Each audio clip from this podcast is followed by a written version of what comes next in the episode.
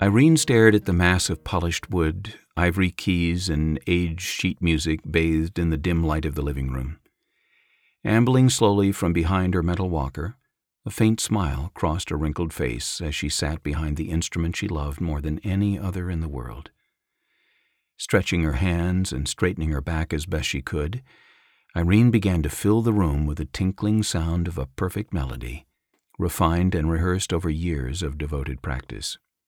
It was the best part of her day, a routine not just enjoyed by her, but by her neighbors in their gardens who could faintly hear the rhythmic tinkling of the notes that poured through Irene's open front door. In fact, it wasn't a strange occurrence to see a small crowd of listeners gazing in the direction of the music, their evening walks and errands paused by the beauty of Irene's ability.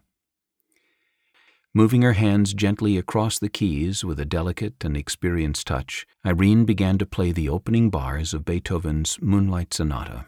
As the melody engulfed the small cul-de-sac in beautiful music, a frequent guest of Irene's took his place outside her open window. A small child, no older than ten, was the son of a construction worker laboring on a new home being built next door. While his father mounted drywall and assembled the home's frame, his son Sebastian became Irene's biggest fan. As the last song came to a close, Sebastian would crawl from under the hedge and dart across the lawn before Irene took her place, tea in hand, in a wooden rocking chair on the porch. Today, however, the mild temperature and soft music made Sebastian's eyelids grow heavy, soon lulling him to sleep beneath the branches of the meticulously trimmed boxwood hedge. Dreams of pattering piano melodies filled his mind with a delicate sense of happiness until.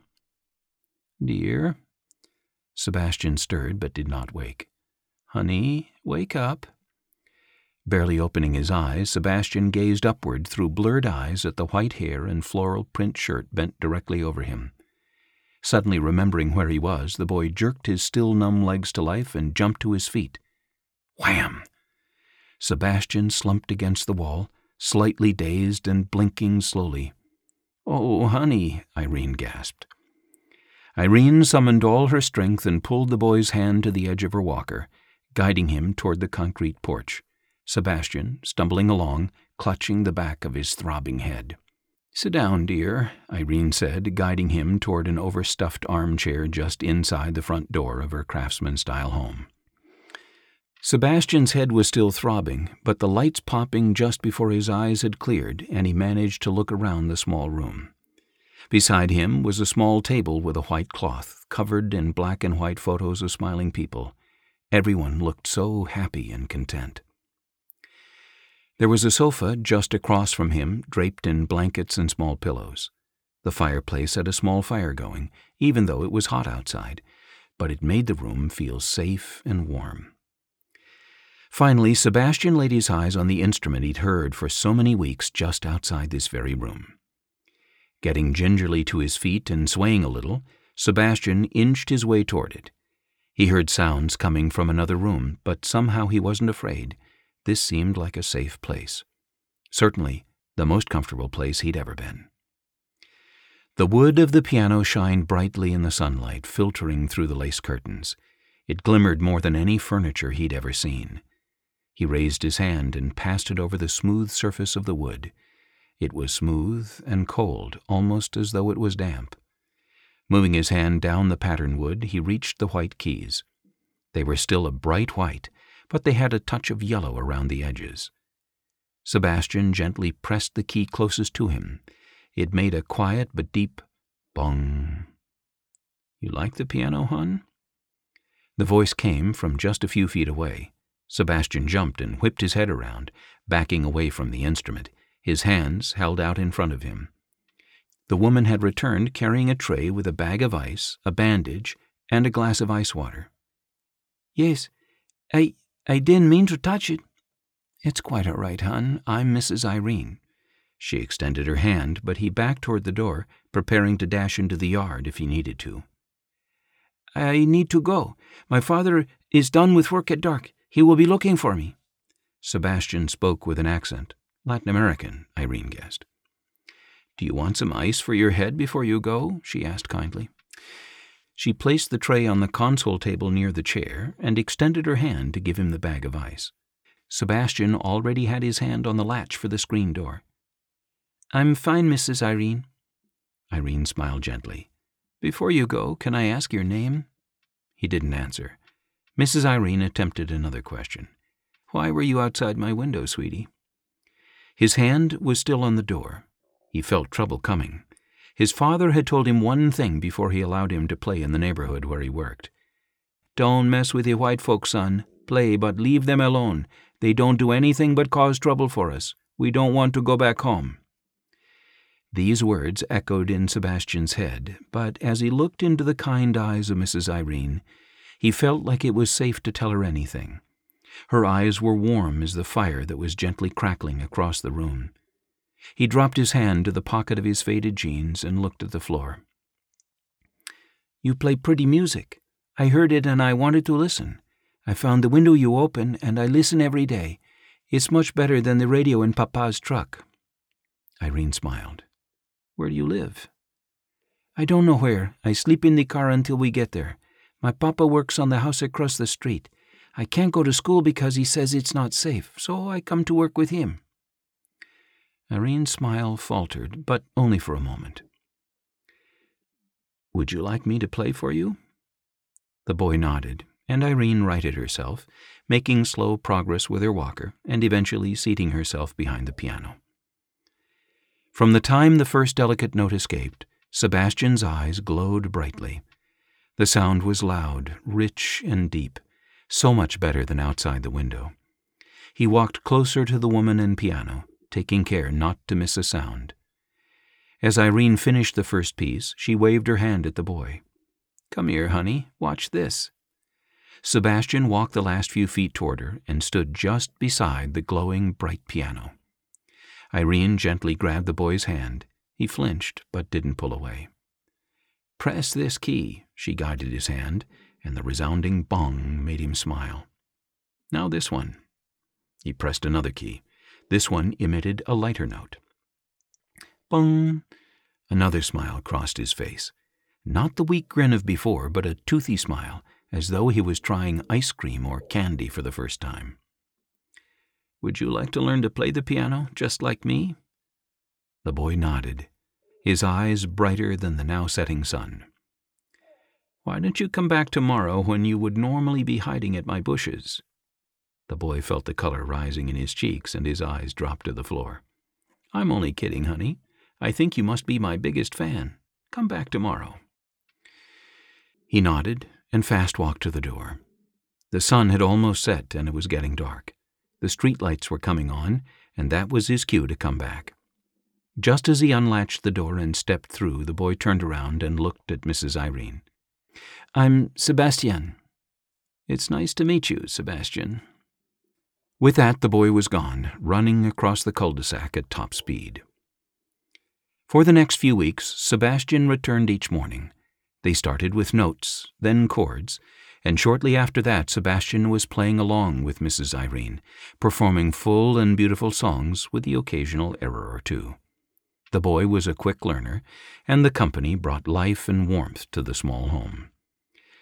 Lessons with Sebastian was the best part of Irene's day, a routine not just enjoyed by her, but by the neighbors in their gardens who could hear the rhythmic tinkling of the incredible duo.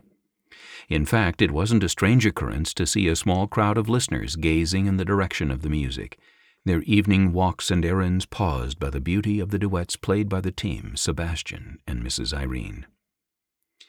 One evening, as a particularly successful lesson was coming to a close, the living room was suddenly bathed in flashing blue and red lights. Outside the house next door, men in blue jackets and vests were running across the newly installed lawn. The piano playing stopped as the duo, Sebastian and Mrs. Irene, stared out the window as the scene unfolded. Suddenly, Sebastian jumped to his feet and ran toward the door. Papa! he screamed as he burst through the screen door and onto the porch. His father, being led into the road in handcuffs, yelled back at him in rapid Spanish. From the doorway, Mrs. Irene watched, hands on her walker. She opened and closed her mouth several times, but the words wouldn't come. It was like watching a movie playing in real time on her street. She knew there was no hope in changing the scene unfolding before her. She had made the connection months ago, they were illegal aliens, and she knew this would eventually happen. The knowledge, however, didn't make the tears any easier to wipe away. As the SUVs were loaded, doors slammed, and disappearing down the narrow street, Mrs. Irene closed the front door. She made her way slowly to the piano, tugged at the metal handle of the keyboard cover. It fell shut with a clang. Days passed. Days turned into weeks, weeks into months, and then into years.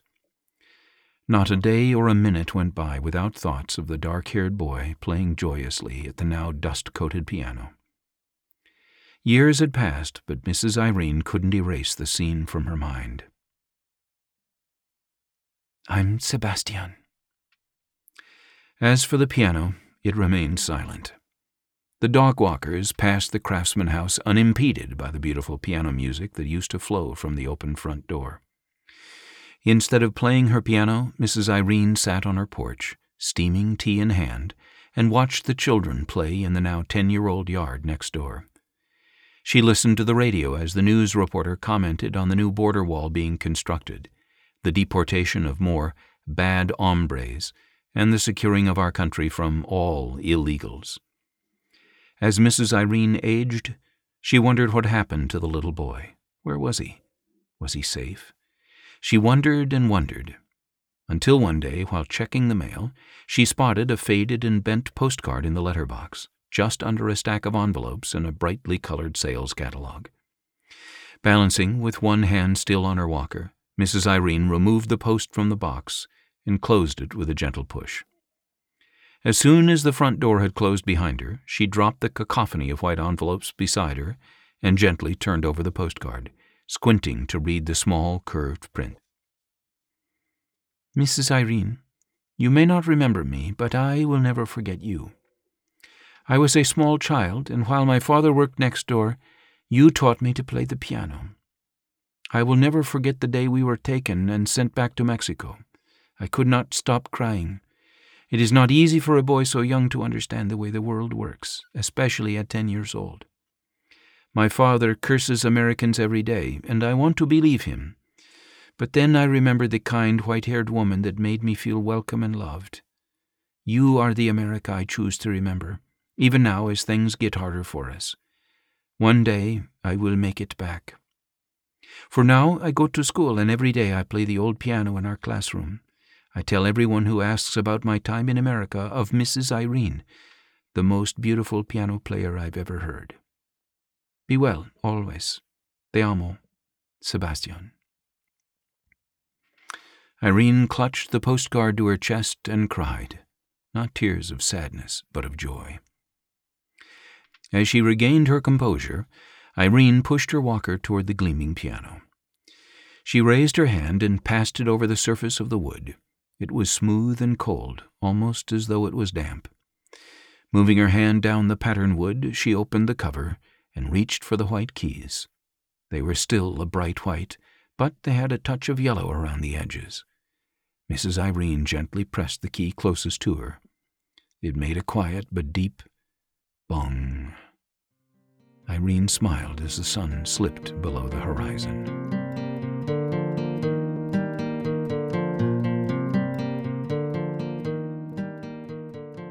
Hey guys, Jeremy Schott here, and just a quick note here at the end of the podcast. I hope you enjoyed it as much as I enjoyed writing it. The first episode of Line of Sight was designed around an issue, immigration, of course, that is very present in news. It's reported on almost every day. And even to me personally, it's significant. As a kid growing up out in California, immigration was something I faced every day in my daily life. I had friends that were immigrants. And I think that with all of the news and all of the reporting and all of the stories that surround immigration, we lose sight of the fact that immigrants are people. And every immigrant, every family has a story and they have a reason for why they immigrated. And yes, there are bad people that immigrate to this country. But by and large, immigrants are people that are simply seeking a better life for their family or a different life for their family or a fresh start for them as a couple or as a person. And I think that when we lose sight of that and get lost in all of the lawmaking and the news reporting, we lose sight of the fact that this country started and was founded as a culmination of cultures coming together to operate a new country as a free, liberty given society. And that's all I'm going to say about that. I hope you got something from the podcast. And really, I hope you were entertained. I hope you enjoyed the story. Having said that, this is the part where I ask you to subscribe.